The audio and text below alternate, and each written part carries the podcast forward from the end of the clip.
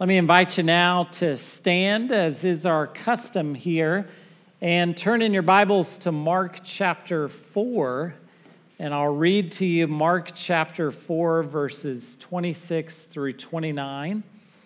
And I'm so glad you're here. And you know, we, if this is our church as presbyters, we only go to church four times a year, which isn't very frequent. So, in a manner of speaking. So, I want to talk a little shop with you. I want to talk about ministry with you. And I think this will benefit you, whatever role you have in a church, or if you volunteer, if you just love the church and love being part of it. Let's talk a little shop in Jesus' name. Let's talk about what this thing is that we're called to ministry. Let's talk about coming together around this task, and we'll do so uh, from this brief parable that Jesus told. And it's in Mark 4, beginning in verse 26. And he said, The kingdom of God is as, is as if a man should scatter seed on the ground. He sleeps and rises night and day, and the seed sprouts and grows. He knows not how. The earth produces by itself first the blade, then the ear, then the full grain in the ear. But when the grain is ripe, at once he puts in the sickle because the harvest has come. Let's pray together. We pray, O Lord, that you would guide us, guide the meditations of our hearts, our thoughts, our applications of this passage. And we pray that by so doing, you would help us in this task of ministry you've called us to. And we pray this in Christ's name. Amen. You may be seated.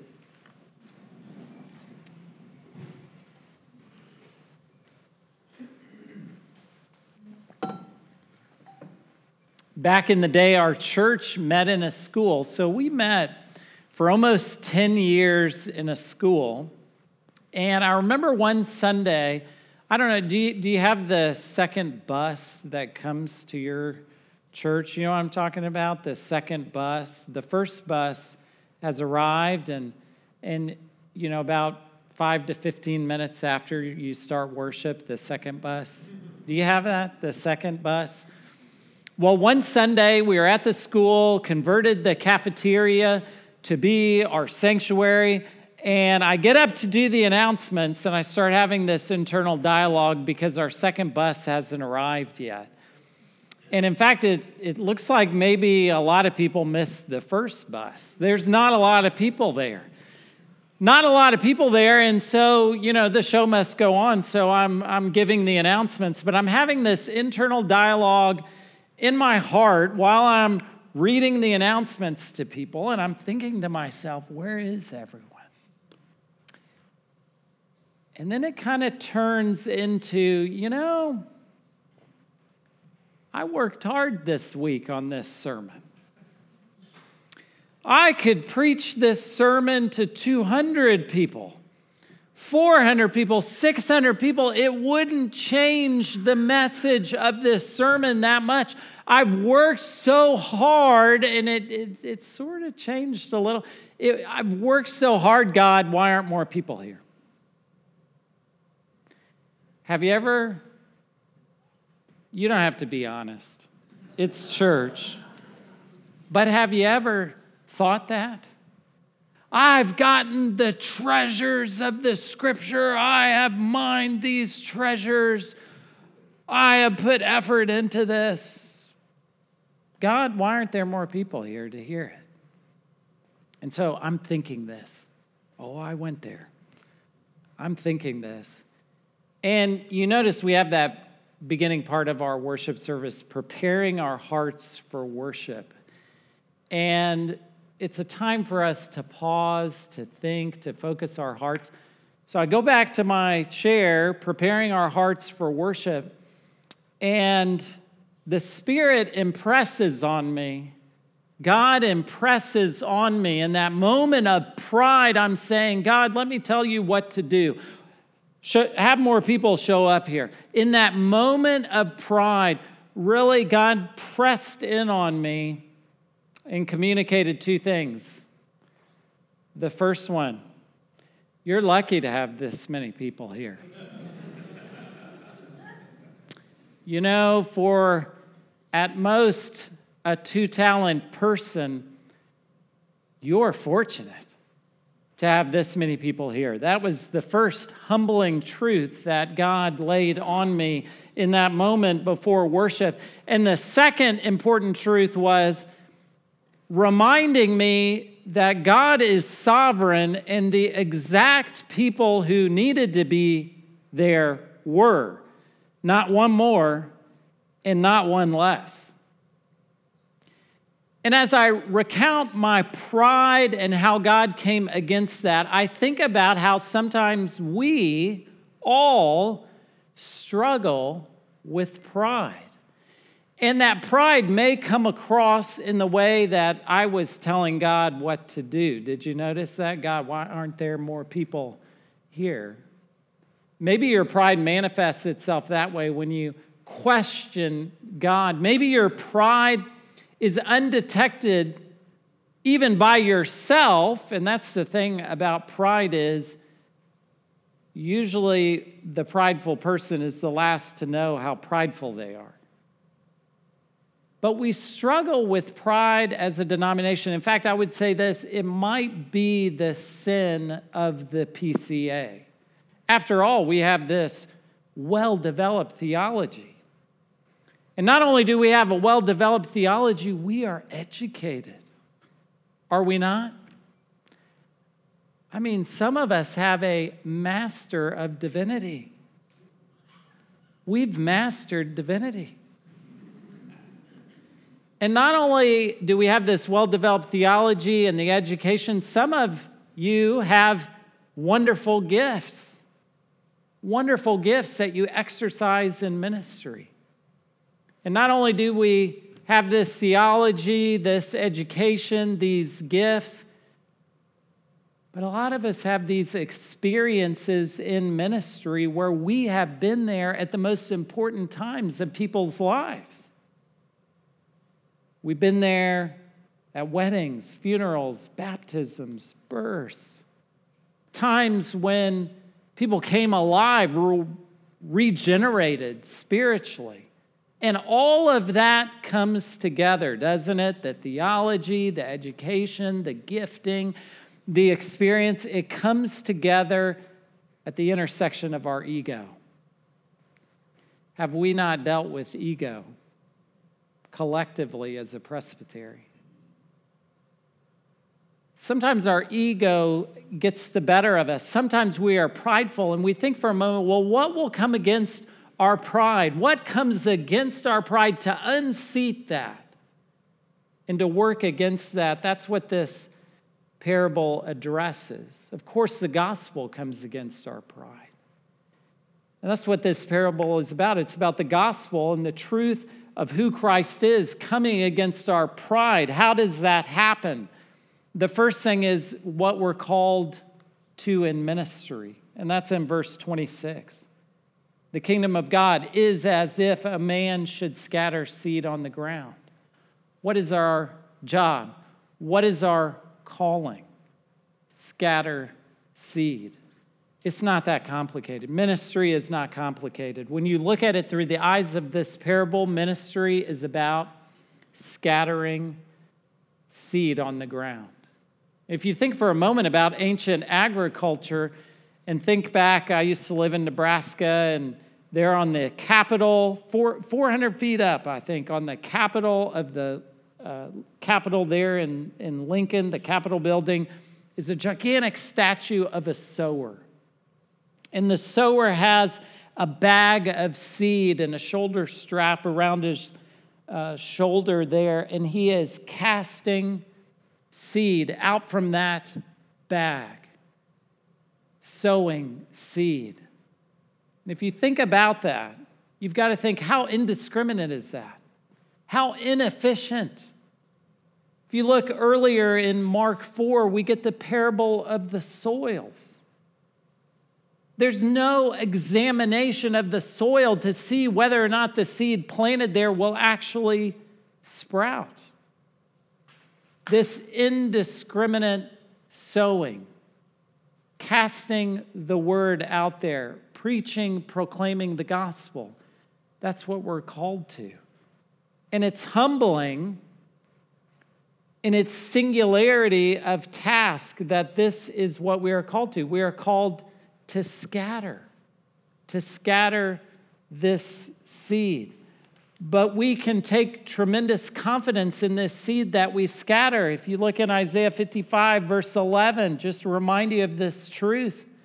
Isaiah 55, 11, so shall my word be that goes out from my mouth. It shall not return to me empty, but it shall accomplish that which I purpose and shall succeed in the thing for which I sent it. This indiscriminate sowing, this inefficient way of doing agriculture, that is what we are called to. So, what do we do? We scatter. We scatter. Led by the Spirit, we engage in ministry that sometimes doesn't make earthly sense because we cannot discern better than God can. And so here's the application for you as you think about scattering seed. And some of us need to get back to scattering seed.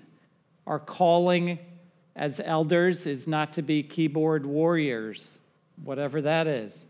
It's called scatter the seed. Scatter the seed. So, my encouragement to you go out there, have those inefficient meetings. Have those meetings or lunches with people and you think to yourself as you're walking in the restaurant, you think to yourself, this is such a long shot that this person would ever come to know Christ. Go have that meeting. Scatter the seed. Leave the rest up to the Lord. Scatter. That's what we're called to, to scatter the seed. But you've got to ask the question won't we get tired continually scattering the seed? How do we take care of ourselves as we scatter the seed so we can stay, as it were, in scattering shape? That's the topic on the next verse here, back to Mark 4. Verse 27, there's a pattern here to the scattering. He sleeps and rises night and day. That's the pattern. Again, ministry, not complicated. Scatter the seed, and then what do you do after you scatter the seed? You sleep and you rise. You give yourself over to this pattern of living and working and resting. You notice the sleep there. The sleeping there points us to something significant. That is a trust in the one who makes the seed grow. This sleeping and rising, following this pattern of resting and working, is what we're called to as we scatter the seed. So there's a pattern in the ministry. There's a time we should sleep and rest, there's a time to rise and to go work. And we all understand and get this. So I don't know why we don't do it. Sometimes it's the demands of people. Sometimes it's our own drivenness and desire for control that deri- uh, deprives us of sleep. But Psalm 127 2, he gives to his beloved sleep. And that's part of how God calls us. After all, He gives us the Sabbath day, doesn't He? A day to delight in, a day to rest, a day to rest. Ministry is so asymmetrical, isn't it? The demand can come quickly or all at once, and you have to sustain a certain amount of effort, and that will require rest. And so God has given us one day in seven to rest. Remember the Sabbath day to keep it holy. It was a sign to God's ancient people of their liberation. Every week they had a day to remind them that there was a time when they were slaves, and now there was a day they didn't work anymore because God had delivered them from that slavery. And so to us, we are delivered from the slavery of our sin. We are delivered from the slavery of being a human doing and not a human being.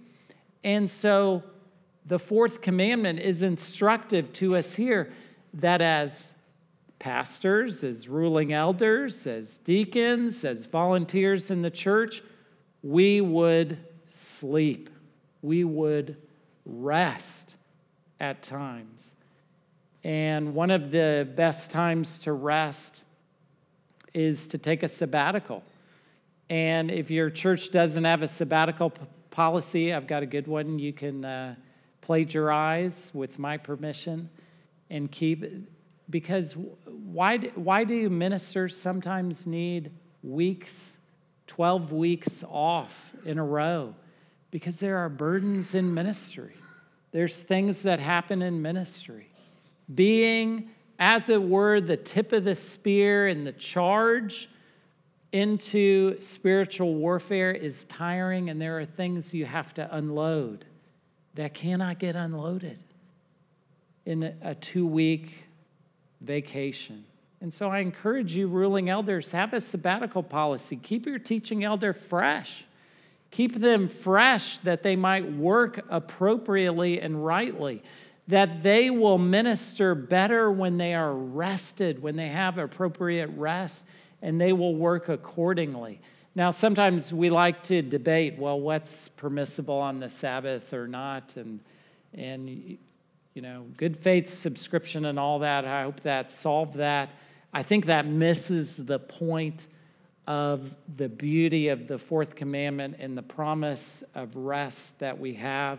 That when we are resting, you notice here, scattering the seed and then sleeping, trusting in God to do what only God can, which is to cause that seed to sprout and grow. Every time we rest, we are faithfully giving the testimony that God is at work, even when we're not. And we need to remember that, that we are not primary in ministry, but God is. You know, about two weeks ago, my dad passed away, and I was, after the funeral, I was talking to my cousin who's a physician, and he, very accomplished physician. And I was talking to him, he's a little older than I am. And I, I was saying, well, you know, when you when you thinking about retirement and and uh, when you going to slow down? And he said, Mm-mm. I spent 16 years getting this training. I'm not going to retire. I'm going to keep going as long as I can. And the thing is, he was a steward of his training. Can you make that connection with me? That he had put all this effort into this training and he didn't want to burn out, he didn't want to check out, he wanted to finish out. Uh, his career as a physician, and likewise us. Think of the cloud of witnesses that is poured into your life people who have encouraged you, churches that stand with you. Think of the educational investment you have made. We're called to be stewards of that. And to be stewards of that means to rest appropriately, to work appropriately. And so, so far, what you've seen is we've considered ministry together, what our primary calling, scatter seed on the ground. It's not to argue theology, it's not even to debate, though those are important. It is to scatter seed. And then we sleep and we rise. We follow this pattern of trusting God that He is at work even when we're not. We sleep and we rise night and day. We follow that pattern, and then what happens? God causes the growth. This is the second half of verse 27 and 28. The seed sprouts and grows. He knows not how. Sometimes we talk about, well, you know, we did this as a church or we followed this strategy, and a lot of people came out to that program. And, and here's why they did. And, and we kind of talk this way as if we know, as if we know why people show up, as if we know why people join the church, as if we know how people's lives get upended in good ways through the gospel. We talk that way, don't we? Like we know something. And this passage reminds us he knows not how. You and I can wax eloquent about how we think spiritual transformation happens in people's lives or the good strategies that we pursued or followed, and maybe they are good, maybe not. But at the end of the day, we have to confess together. He knows not how, that God is greater than us, that He gets the glory, that we are but stewards of the mystery of the gospel. He knows not how is a statement of our finiteness. It is a statement of our weakness. It is a statement of humility in the face of our pride.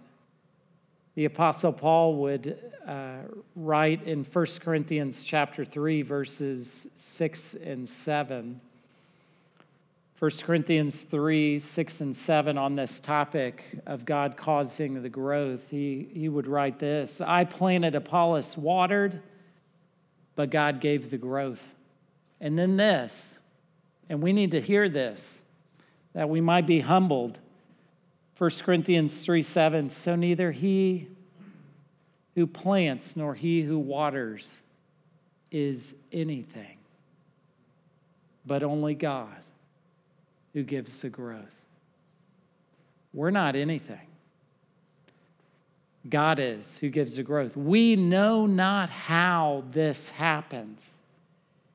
And really, if you go back to Mark chapter 4, verse 28, is a reiteration of this fact. He knows not how.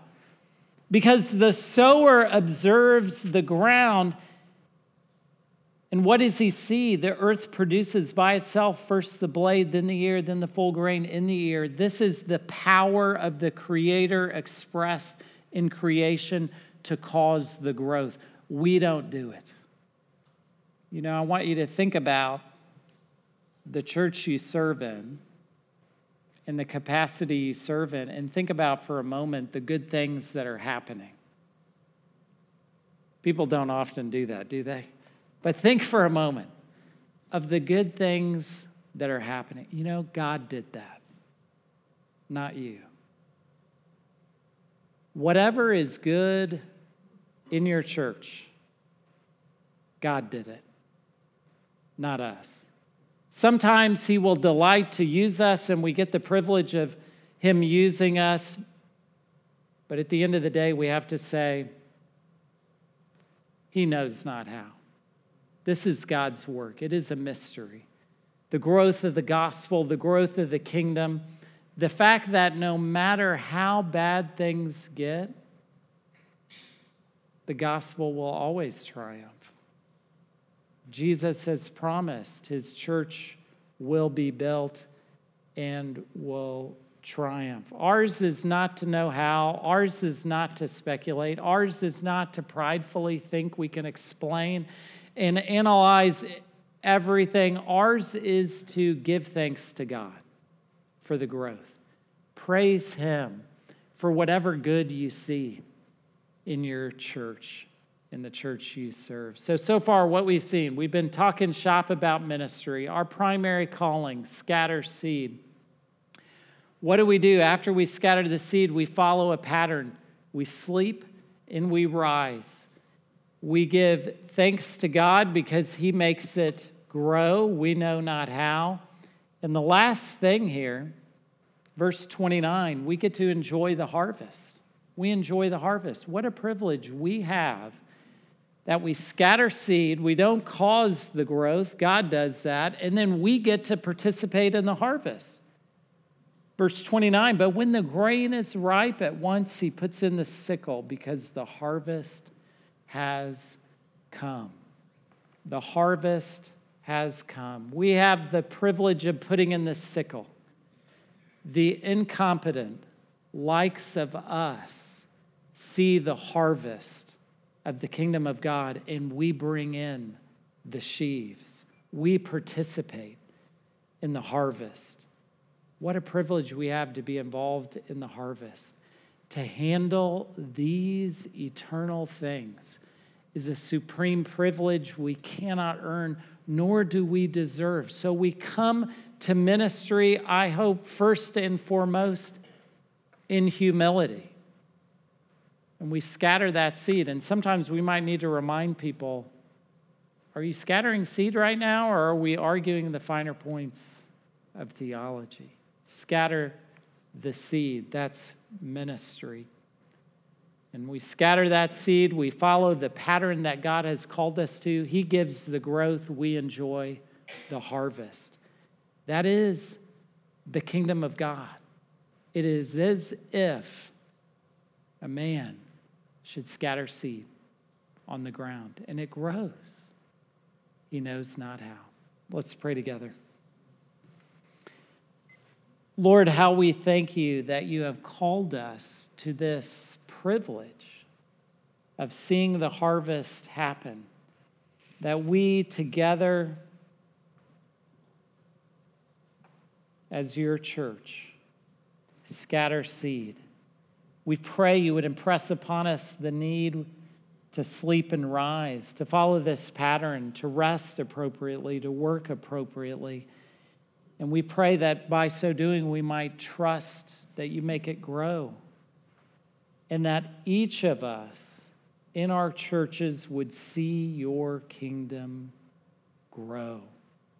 We pray this in the name of our Savior, Jesus Christ. Amen.